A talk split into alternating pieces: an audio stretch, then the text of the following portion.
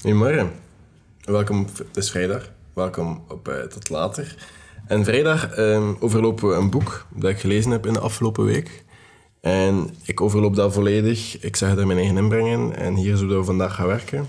Um, ik ga alle hoofdstukken overlopen. Ik ga de dingen die ik gemarkeerd heb of aangeduid of daar notities bij gezet heb, ga ik min of meer allemaal ook overlopen. En het gaat over een heel goed boek van een geweldige gast, um, die ik de laatste tijd enorm aan het bewonderen ben en telkens meer en meer respect voor krijg. Omdat ik telkens meer en meer het gevoel heb dat ik er heel veel van kan leren. En dat is uh, Newport. En het boek is Deep Work. Ik ben een enorme fan van die gast aan. Ik kan er niet aan doen. Ik vind het heel goed wat hij maakt, wat hij zegt, wat hij doet. Um, we gaan er gewoon aan beginnen. Eerst en vooral deep work, um, om dat te definiëren, is gewoon een activiteit. Dat wordt vaak gezien als een levensstijl of als een manier van leven. Ik snap waarom, maar dat, dat, is, dat is trouwens een van zijn volgende boeken. Dat is Deep Life, dat is iets anders. Maar deep work is gewoon een activiteit waarin dat je werk dat denkinvesterend is. Dus waar je heel veel bij moet nadenken en dat belastend is voor je brein. Dat werk aan één stuk doet zonder switch, eh, context switching, excuseer. Wat dat wil zeggen is, je gaat niet af en toe checken naar je sms'en of naar je Instagram berichten, DM's of Messenger of kijken wat er aan de hand is aan de andere kant van de wereld. Je gaat het allemaal niet doen. Je gaat ook niet je mails checken ondertussen. Je gaat enkele uren of gedurende een bepaalde periode werken aan dat en enkel dat. En dan is het deep work. Stel dat je een half na een half uur, vijf minuten je mails checkt en dan weer verder doet, dan telt dat niet als deep work. Um, dus dat is dan één stuk, één periode, dat is deep work. En daarover heel het boek, waarom, eerst gaat hij zeggen waarom het dat zo waardevol is, dan dat dat heel zeldzaam is, en dan dat dat heel betekenisvol kan zijn, en dan had hij de regels overlopen. En de regels zijn simpel. Je moet aan deep work doen, dus work deeply. Je moet de verveling omarmen. Ik ben nu even aan het vertalen, want is, allez, ik lees altijd de Engelse versie, omdat ik liefst origineel mogelijk probeer te lezen. Quit social media and drain the shallows. Wat het allemaal is, ga ik even uitleggen. Uh, maar we gaan een keer kijken. Hè. Ah, hier, deep work, de definitie staat hierin. Professional activities performed in a state of distraction-free concentration that push your uh, cognitive capabilities to their limit. These efforts create new value, improve your skill, and are hard to replicate. Um, dat is het eerste wat ik aangeduid heb.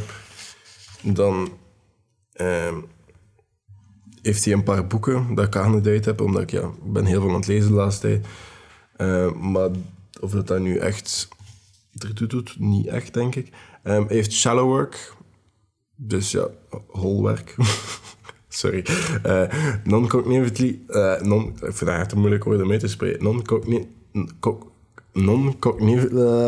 Non-cognitively demanding. Ja, je weet wat ik bedoel, hoop ik.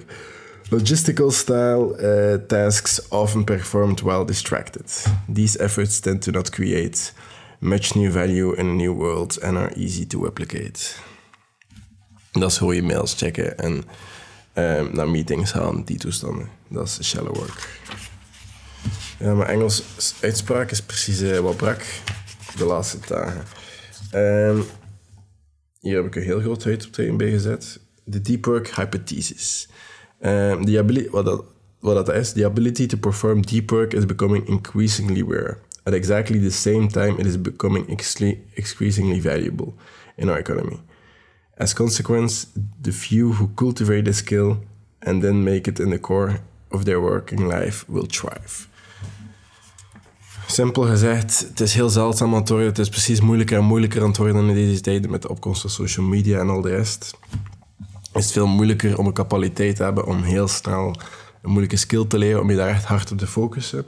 Dus mensen die dat wel kunnen, zijn heel zeldzaam en willen en die gaan doorbreken in whatever sector dat ze aan het werken zijn, omdat ze de capaciteit hebben om te focussen en heel snel een skill te leren. Um, maar dat is de intro. En dan gaan we naar chapter 1, Deep Work is Valuable. Mm. ja, je verloopt een paar werkers, maar ik raad het echt gewoon aan om het boek gewoon te lezen.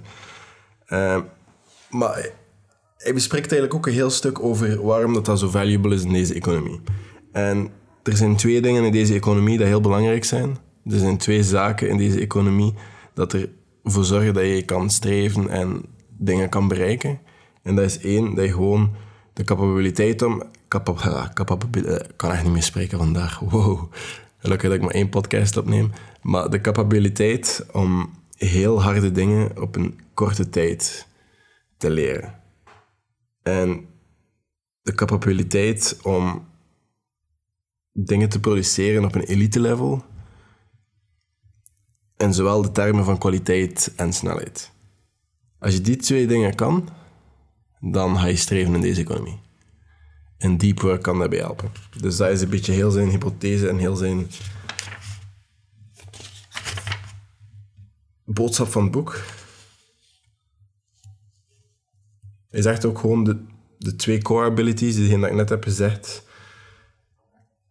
die, die hangen af aan jouw capabiliteit om deep work te performen. Jouw ability. En in, een, eh, het volgende hoofdstuk dat hij zegt dat deep work eigenlijk heel betekenisvol is, uh, vertelt hij een heel mooi verhaal over een documentaire dat hij gezien heeft over uh, een zwaardmaker. Ik ga even een slokje drinken. En die zwaardmaker die maakt zwaarden met de hand. En hij zegt, ik zou machines kunnen kopen die zoveel kilogram zouden kunnen slaan in één slag of zo en dat zwaard zou kunnen maken. Maar dat zou het niet zo authentiek maken als mijn zwaard of zo goed maken. Hij zegt, ik ben een craftsman, ik doe het hoe ik het wil en één slag kan heel dat zwaard verpesten. Maar daarom moet ik mij focussen en hij doet acht uur slagen op constante, heeft meer grote armen blijkbaar. En met een constante slag werkt hij acht uur aan een zwaard voordat hij het in het water steekt. En dat is het meest precious moment. Omdat hij dat zwaard kan op dat moment breken. En dan weet hij of hij goed gewerkt heeft of niet. En of dat hij anders acht uur niet gemist heeft, want hij heeft weer gepracticed aan zijn skill. Want hem, is een master in wat hij doet. Maar of dat hij het opnieuw moet doen of niet. En dat is craftsmanship, dat is betekenisvol. Want dat bestaat niet meer zoveel. En of dat dan nu zo simpel is als een zwaard maken, of jij die een nieuwe website aan het coderen bent die de toekomst zal veranderen, of de creator van Microsoft bent of whatever, ja. dat is craftsmanship. De reden dat Bill Gates erin sloeg is ook omdat hij keihard werkte. Die, die viel in slaap aan zijn toetsenbord terwijl hij aan het coderen was, terwijl hij een extra kaartje had, waardoor hij extra uren kon spelen en uh, kon gebruiken in het Code Lab van zijn universiteit. Op dat, dat heb ik heel stuk van Outliers, een van mijn favoriete boeken. Maar um, ik dat echt een keer moeten bespreken op een vrijdag. Maar er zijn een paar andere boeken in de lijst eerst, die eerst zullen komen. Maar uh, by the way, volgende week, ik ga die op het einde van de episode zijn, maar volgende week, het is een kort boekje. Ik, ik wissel graag af met een iets wat zwaarder boek en iets wat lichter boek. Um, zodanig dat, ja, ken dit, dat het wat makkelijker is om mee te volgen, omdat ik na vorige episode merk dat er heel veel mensen zijn die aan het uh, meelezen zijn, wat tof is. Uh, ja, ik neem deze episode wat ietsjes later op. Um, al de rest is gepland, maar de vrijdag-episode is ook een beetje apart. Aangezien dat ik uh, moet meelezen. maar vrijdag is het weer een ietsjes korter boek. Maar hij vertelt dus wel zo over het craftsmanship en ja, het feit dat Bill Gates in slaap viel en dan gewoon aan de lijn waar dat hij stopte, gewoon verder ging. En dat is dieper, zodanig gefocust zijn en dingen. En fun fact daarover is, um, Hemingway werkte op die manier, een beetje gerelateerd. Um, Bill Gates die, die stopte gewoon omdat hij in slaap viel. En dan kon hij gewoon verder coderen waar dat hij gestopt was en moest hij niet nadenken wat dat volgende was. Um, Hemingway had ook zo'n regel. Hemingway die zei van een goed moment om te stoppen is wanneer dat je midden in je verhaal bent. Zodat je morgen gewoon verder kan gaan. Uit die inspiratie en niet meer wachten tot de inspiratie komt. Want Hemingway was iemand die alle dagen schreef. En nooit dat Hemingway zei, ik weet niet of ik het uit dit boek heb, maar hij zei 80% van de tijd spendeer ik uit denken. Uit hard denken. Ja, het komt uit dit boek, want dat is een later hoofdstuk. Eh, mediteren op je werk. Dat is denken denken is heel belangrijk en we doen dat de laatste tijd misschien een beetje te weinig. Dan vertelt hij ook in dat hoofdstuk, Deep Work is Meaningful, over ehm, een wetenschapster, uh, Laura Carstensen. En ik vond dat zo interessant en dat, dat legt een beetje uit waarom dat oudere mensen veel gelukkiger zijn dan jongere mensen. En ja, ze tonen heel wat foto's en ze kijken hoe dat ze daarop reageren en ze, ze connecteren de brein aan heel wat eh, stimuli om te zien wat, welke deeltjes op waar reageren enzovoort. En Carstensens hypothese dat de oudere mensen hun prefrontal frontal cortex. Sorry mensen, mijn uitspraak vandaag het gaat moeilijk. Maar weet je, we trying. Uh, maar het komt erop neer dat die oudere mensen niet gelukkiger waren dan de jongere mensen, omdat ze beter life circumstances hadden. Maar ze waren gewoon gelukkiger omdat ze hun hoofd hergestructureerd hadden. Ze hadden hun brein hergestructureerd om het negatieve beter te kunnen negeren. En gewoon het positieve bij te houden. Want het ding is, ze waren gewoon heel goed in hun attentie en hun aandacht te bewaken. Ze spendeerden liever hun aandacht omdat ze wisten niet meer omdat ze niet meer zoveel tijd hadden. Spendeerden ze liever hun aandacht aan het positieve, om dat te kunnen saven, hè, dan bezig te zijn met negatieve. En daarom zijn die mensen gelukkig. En dat, dat verklaart een beetje het hele stuk van jouw attentie bewaken als je continu op social media zit of continu het nieuws gaat kijken en focust op negatieve dingen, ga je ook je meer stressvol voelen, meer anxiety hebben, meer kans hebben op depressie en je slecht voelen en jezelf gaan vergelijken met anderen. Terwijl als jij je focust op deep work en meaningful work en lezen en aandacht spenderen aan dingen dat je aan het bijleren bent, zodat je aan het verbeteren bent, ga je ook gewoon gelukkiger zijn, omdat je veel beter bent in je attentie naar het positieve te brengen. En dat is wat heel deze studie toont. En ik vond dat zo interessant. En er is ook zo een stukje waarin ik mezelf enorm kon vinden. En dat ging over dat, waarom dat werk eigenlijk meer enjoyable kan zijn, of waarom dat je daar meer gelukkig van kan zijn dan gewoon vrije tijd. En dat is heel ironisch, maar ja, ik ga het gewoon lezen en vertalen naar lang. Jobs zijn veel gemakkelijker om van te genieten dan vrije tijd. Omdat het zijn flow activities en die hebben ingebouwde doelen. Je krijgt feedback, je krijgt challenges en die, die stimuleren allemaal om meer in je werk te gaan. Meer diep in je werk te engageren en daarmee bezig te zijn. Terwijl dat vrije tijd aan de andere hand, dat is ongestructureerd. Dat heeft veel meer aandacht nodig om iets te vormen van die vrije tijd dat je van kan genieten. En daarom is Carl Newport bijvoorbeeld ook een enorme fan om je vrije tijd te structureren. Als hij s'avonds thuis komt, hij plant zijn avond ook in. Hij nu ga ik een uur met mijn kinderen spenderen. Dan gaan ze naar bed, dan ga ik twee uur lezen in mijn bureau. En dan ga ik misschien nog een uur serie kijken met mijn vrouw, whatever. Hij plant zijn avond in, zodat dat gestructureerd is, zodat hij geen hoofdgedachten moet steken in wat is het volgende. En daar stress van krijgen. En ik zit ook wel een beetje zo in elkaar. En dat, dat helpt wel. En naast stoïcisme geeft zo heel deze manier van werken wel heel veel vrijheid in mijn hoofd, wat dan nice is. Ik heb geen racing thoughts en zo meer sinds ik een beetje meer op deze manier werk. Ik heb vandaag bijvoorbeeld heel lang geslapen, omdat ik, eh, ja, gisteravond heb ik wel laat gechilled ergens met vrienden en dan,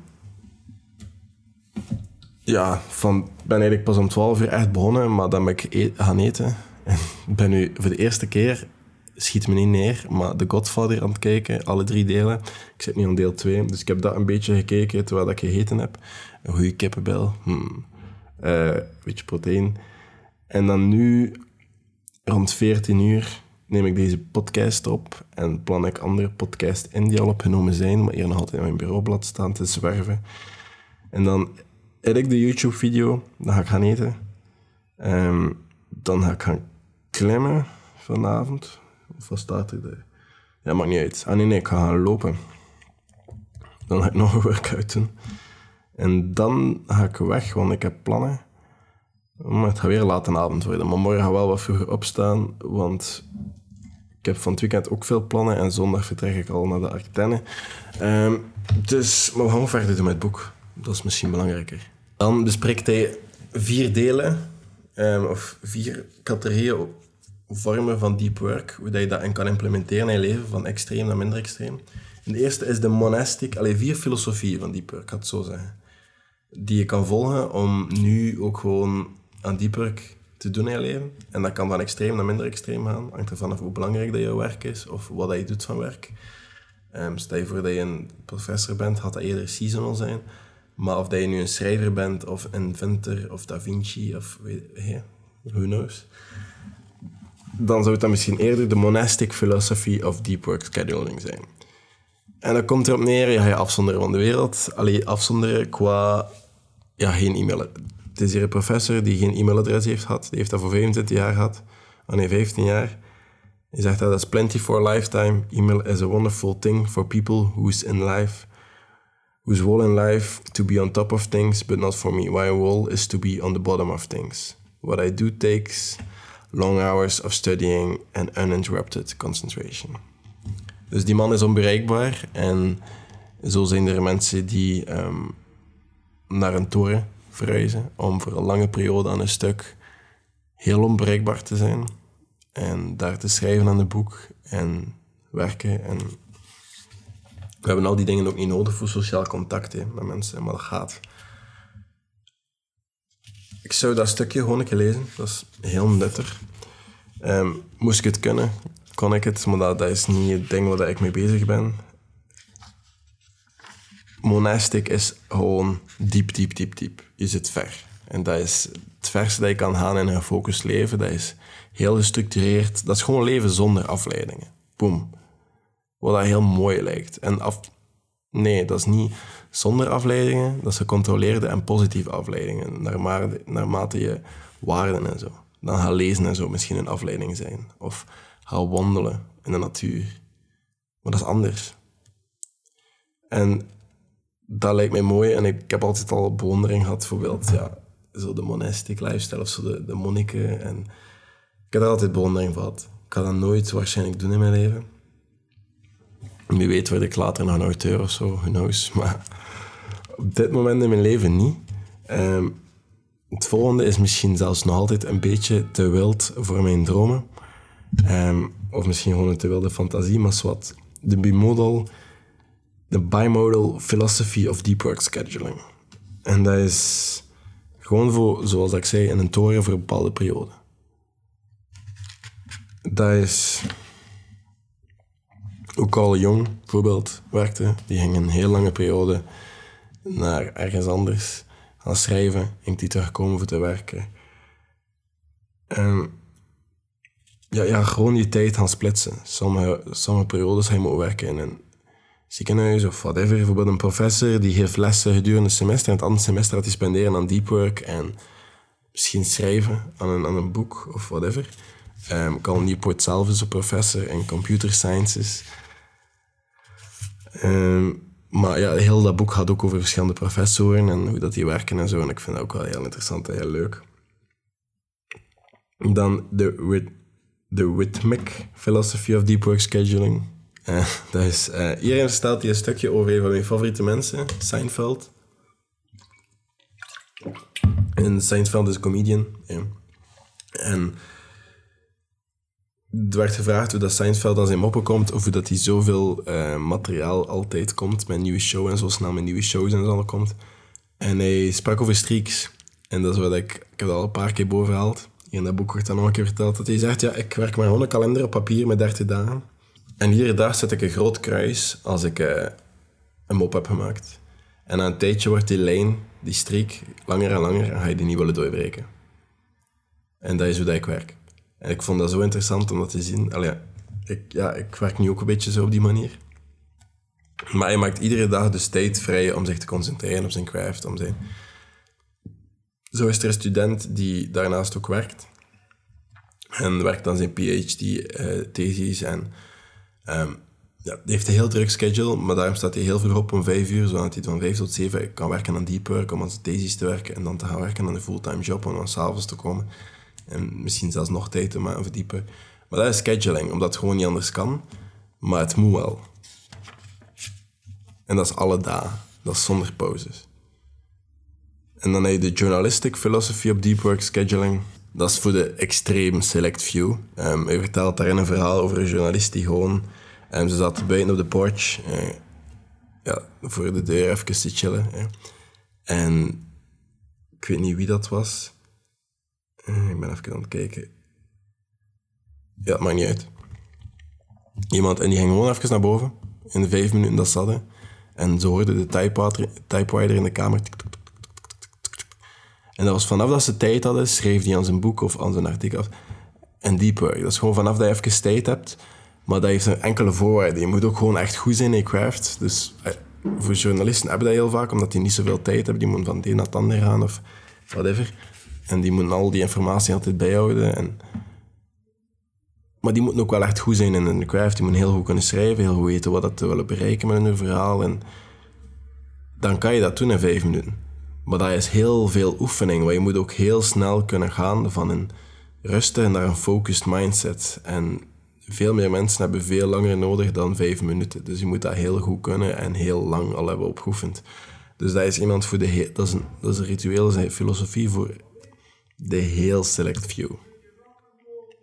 Dan spreekt hij ook over een stukje uh, ritualiseer. Dat gaat eigenlijk gewoon simpel over ritueeltjes starten voordat je deep work begint. Zo heeft Carl Newport zelf heeft zo een oude tafel. Hij is zelf een professor, ik heb dat nu al een paar keer aangehaald. En heeft zo'n oude bibliotheektafel met zo van die lampjes. En hij heeft daar zo van die eikenhouten kasten vol met boeken naast staan. En dat is zijn bureau. En hij maakt dat het licht en hij zet alle lichtjes, hij kuist de tafel af, hij maakt het volledig leeg. Um, hij ruimt de boeken een beetje op. En hij maakt dat het een beetje uitziet zoals vroeger. En dan begint hij pas. En dat is zijn ritueel voor deep work. En dat zet zijn mind om naar...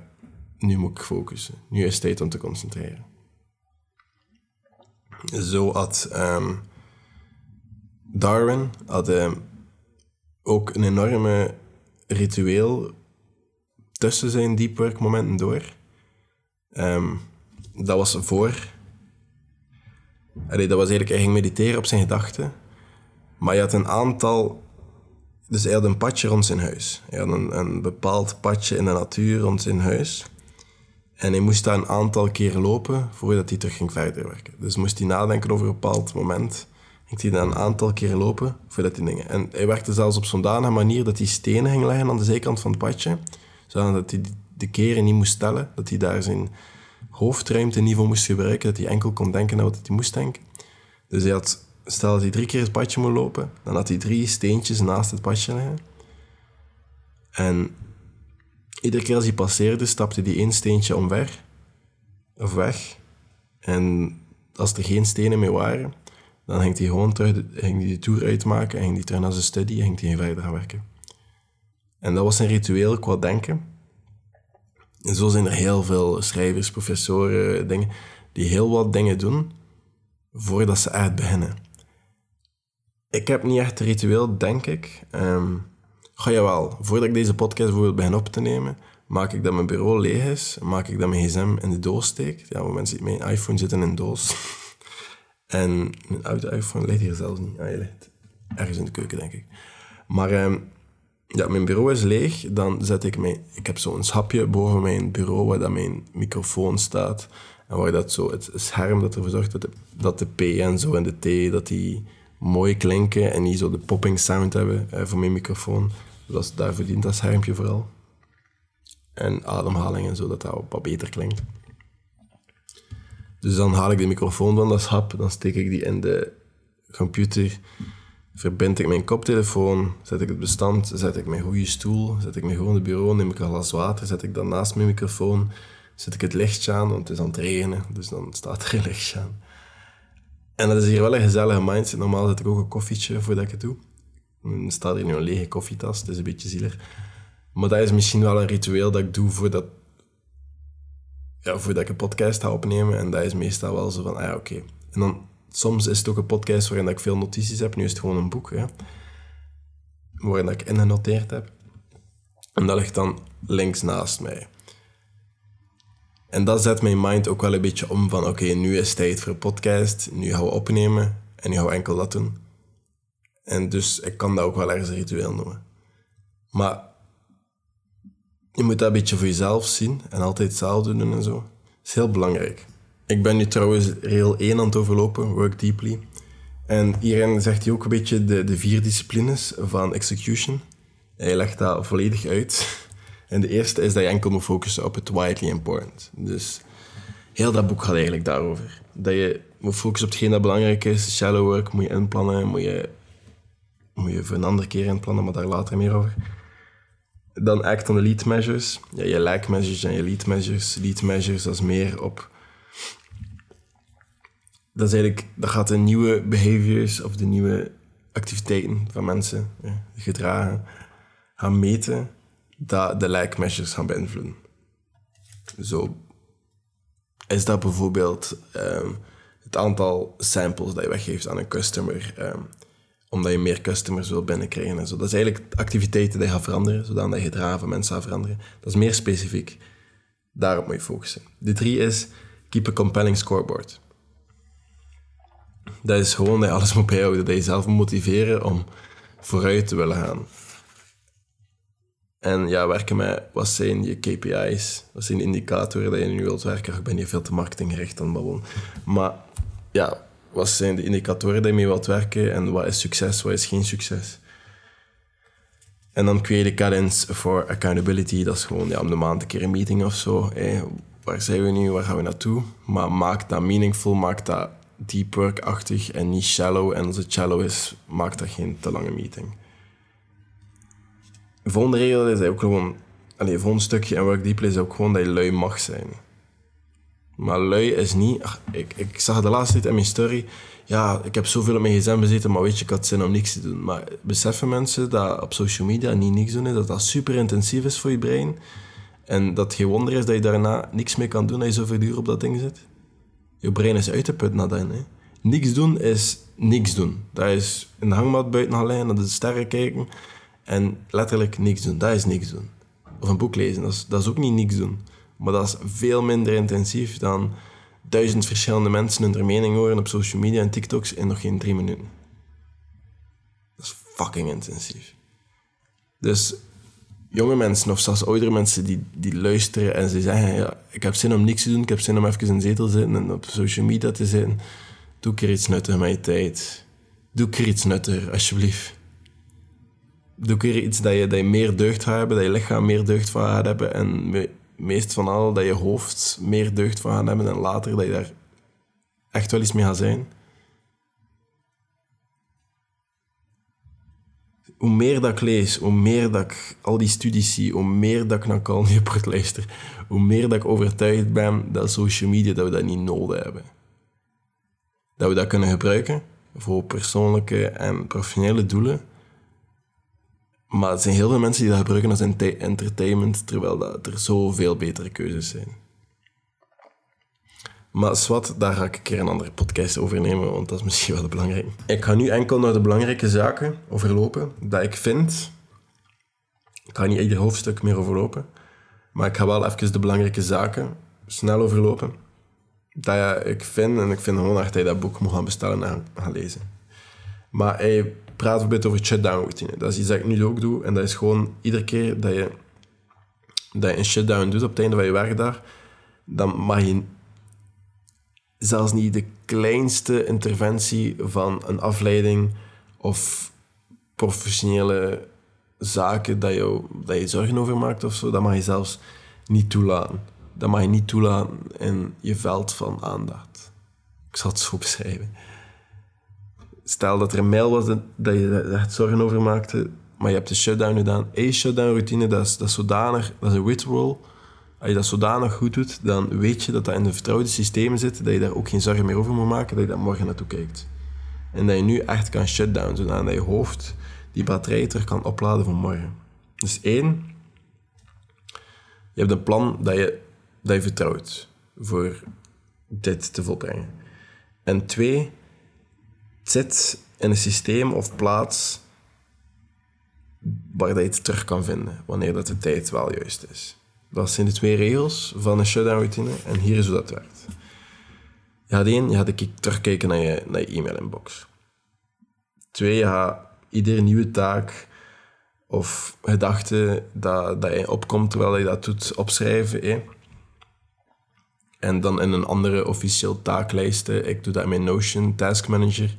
Maar dat kan Google Docs zijn, dat kan papier zijn, wherever dat je, dat je werkt. Mijn Task Manager werkt voor vandaag, binnen zeven dagen, binnen een maand. Um, prioriteit minder, uh, projecten. Ik heb daar allerlei projecten dat meer verbonden is met doelen of zo. Waarin dat ik ook verschillende deadlines heb voor bepaalde zaken en die komen ook automatisch in. Dan moet ik gewoon eigenlijk, heb ook een inbox waar ik random ideeën kan steken. Die houden ook legen in het uh, shutdown routine en die we ook steken in de juiste folder. Zodanig, morgen kijk ik gewoon today. En als ik klaar ben met today, kijk ik s'avonds nog even in next seven days, zodat er geen verrassingen komen dat ik morgen precies een deadline of zo van die groot. Maar daar kijk ik ook altijd. Maar eerst kijk ik today, dan binnen seven days. Maar heel dat ding beschrijft gewoon het Zeigarnik-effect. En dat, is, dat beschrijft gewoon ja, hoe dat een oncomplete taak ja, je, je aandacht kan domineren. Als dat nog achterblijft. Daarom moet je ergens in een vertrouwd systeem steken en weten, ah, oké, dat gaat komen in de next 7 days lijst. Ik moet daar geen zorgen meer over maken, dat gaat gebeuren wanneer dat moet gebeuren. Regel nummer 1 was work deeply. Regel nummer 2 is embrace boredom. En ik ga één stukje lezen dat waarom dat wij niet meer zo goed zijn in deep work. Hè? Want wij zijn continu bezig met social media of zo, of heel tijd aan het context switchen van het een naar social media. En ik ga gewoon een stukje lezen en ik ga je er zelf over laten nadenken.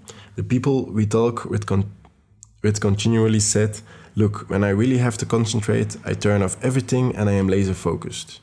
And unfortunately, they've developed habits of mind that make it impossible for them to be laser focused. They're suckers for irrelevancy. They just can't keep on task. Ga je daar gewoon zelf over laten nadenken. Maar je moet ook gewoon kunnen verveeld zijn. Je moet in de winkel in de wachtrij kunnen staan en gewoon kunnen rondkijken. Ocean Clean, had het er vorige week over, die gaat expres naar een tandarts waarin dat hij weet dat hij zoveel uur moet wachten en neemt zijn gsm niet mee. Die gaat expres naar een first come, first serve kapper voor dezelfde reden dat hij zich kan vervelen, dat hij gewoon kan lezen, kan schrijven, kan tekenen en neemt zijn gsm niet mee. Maar wij, wat doen wij? We gaan onszelf continu afleiden. Wij laten ons hoofd niet meer rusten of onze gedachten passeren. Wij ja, we zijn er gewoon absurd slecht in. En ik heb al een paar keer gebruikt, uh, gepraat over onze denkwijze rond afleiding verkeerd zit. Dat we pauzes moeten nemen van afleidingen, dat we een week even gaan detoxen. Het moet eigenlijk omgekeerd zijn. We moeten de occasionele pauze nemen van focus om toe te geven aan afleiding. Dat is hoe dat moet. En dat is hier een pagina dat ik heel veel paard uit. Dus eigenlijk moet je op voorhand dingen gaan inplannen wanneer dat je het internet gaat gebruiken. En dan voor de rest het helemaal gaan vermijden. Dus ik heb bijvoorbeeld een post-it liggen op mijn bureau. De ene zegt welke dagen dat ik aan wat werk. Bijvoorbeeld wanneer dat ik vooral moet studeren, of wanneer dat ik TikTok, of wanneer dat ik podcast. Ja, ik heb herexamens Frans. Ja, maar ja, weet je, het in de laatste. En dan de andere zegt YouTube en zo, wanneer dat ik daar aan werk, of aan projecten. Maar met dat ik nu veel in de retina gaan zitten, ga ik eh, ja, een beetje moeten kijken naar mijn planning. Maar dan, daarnaast staat er ook op welke uur, als ik thuis ben, dat ik op internet of social media mag zitten. Dus om 10 uur, om 12 uur, om 8 uur en om 9 uur 30 even. En dat zijn zo de meeste uren dat ik even op social media zit. Als je iets ziet verschijnen, is het meestal rond 10 uur. Je legt ook uit hoe je dat moet doen in een professionele sfeer, hoe je dat moet inplannen, wat dat de uitzonderingen zijn. Um, dan praat hij ook over meditate productively. Wat dat wil zijn, dat als je met de hond gaat wandelen of zo, laat die gsm thuis leggen. En denk na over een probleem op je werk of zo. En denk daar diep over na. En als je merkt dat je afgeleid bent door iets anders, bijvoorbeeld in andere, dat je plots nadenkt over een andere e-mail dat je nog moet composeren of whatever, dan ga je gewoon terug naar die andere dag. Het is een soort van mediteren, maar dan meditate productively. En dat is een beetje wat dat... Weet je nou dat ik vertelde dat Darwin rond zijn huis wandelde? Dat is een beetje dat. Dus En dat is ook oefenen. Je wordt daar beter in met de tijd. En je doet dat niet per se voor die productieve doeleinden. Je doet dat meer voor beter te zijn in deep work en meer die focused brein te trainen. Vanaf, sinds ik dit boek heb gelezen, vanaf dat ik de mogelijkheid heb om mijn brein te helpen focussen voor een lange tijd, dan doe ik dat. Ik lees een boek voor meer dan een uur per dag hoor. En ik doe dan een stuk daartussen, ga ik niet even op mijn gsm zitten of zo. Ik ga misschien recht staan om mijn koffietas te vullen of zo, want ik heb daar ook een klein ritueel voor. Ik ga aan mijn eettafel zitten, ik ga daar de grote lamp zo boven laten schijnen. Ik ga de andere lamp zo op een warm licht zetten. Ik heb zo Philips Hue, denk ik, kan de kleuren een beetje veranderen. En ik ga mijn stilo, mijn pen, mijn, uh, mijn rode stilo, mijn geodriehoek bij me nemen. Omdat, en dan daarnaast ook mijn journal, omdat ik dingen noteer en soms ideeën eruit haal. En ik duid dingen aan, anders zou ik deze podcast nu bijvoorbeeld niet zo handig kunnen maken. En dan de derde regel is uh, heel extreem: quit social media. En dan. Um, maar ik ga denk ik dit hoofdstuk een keer in een andere podcast overlopen. Omdat daar wel heel veel aparte dingen in staan dat een aparte podcast waard is. Het helpt je ook een beetje nadenken over... Ik ga bijvoorbeeld één iets delen. En dat is de craftsmanship approach to tool selection. Identify the core factors that determine success and happiness in your professional and personal life. Adopt a tool if only it's positive. if its positive impacts on these factors substantially outweigh its negative impacts. Dus je hebt doelen. Je moet kijken wat de kernfactoren zijn om, waarvan je succes, geluk en whatever krijgt uit je dingen. En dan moet je enkel tools, zoals social media of zo, daarin laten. Als er meer positieve factoren zijn die de negatieve gaan uitweien. Niet van, ah ja, er zijn enkele positieve dingen, daarom ga ik het doen. Zolang ik kan nog oude vrienden zien of, of van het middelbaar of zo, whatever. Maar er zijn meer negatieve zaken. En die outweien vaak het positieve, waardoor dat, dat irrelevant wordt. En de laatste regel is um, train the shallows. De shallow work, wat ik vertel. En dat is gewoon... Hij zegt dat je shallow work gewoon moet behandelen met een, met een suspicion.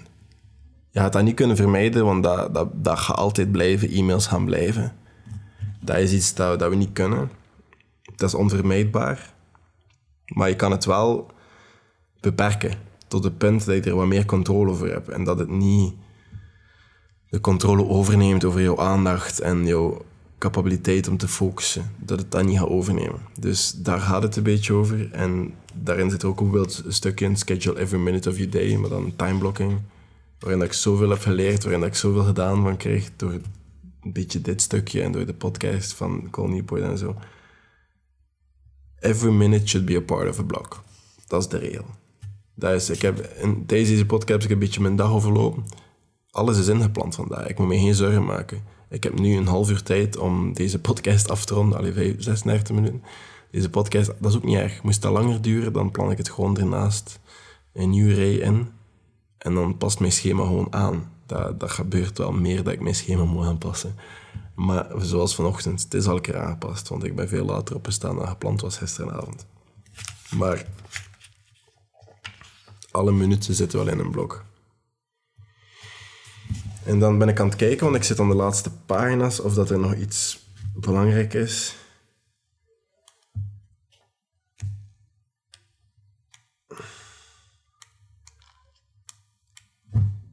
Ik heb hier wel veel.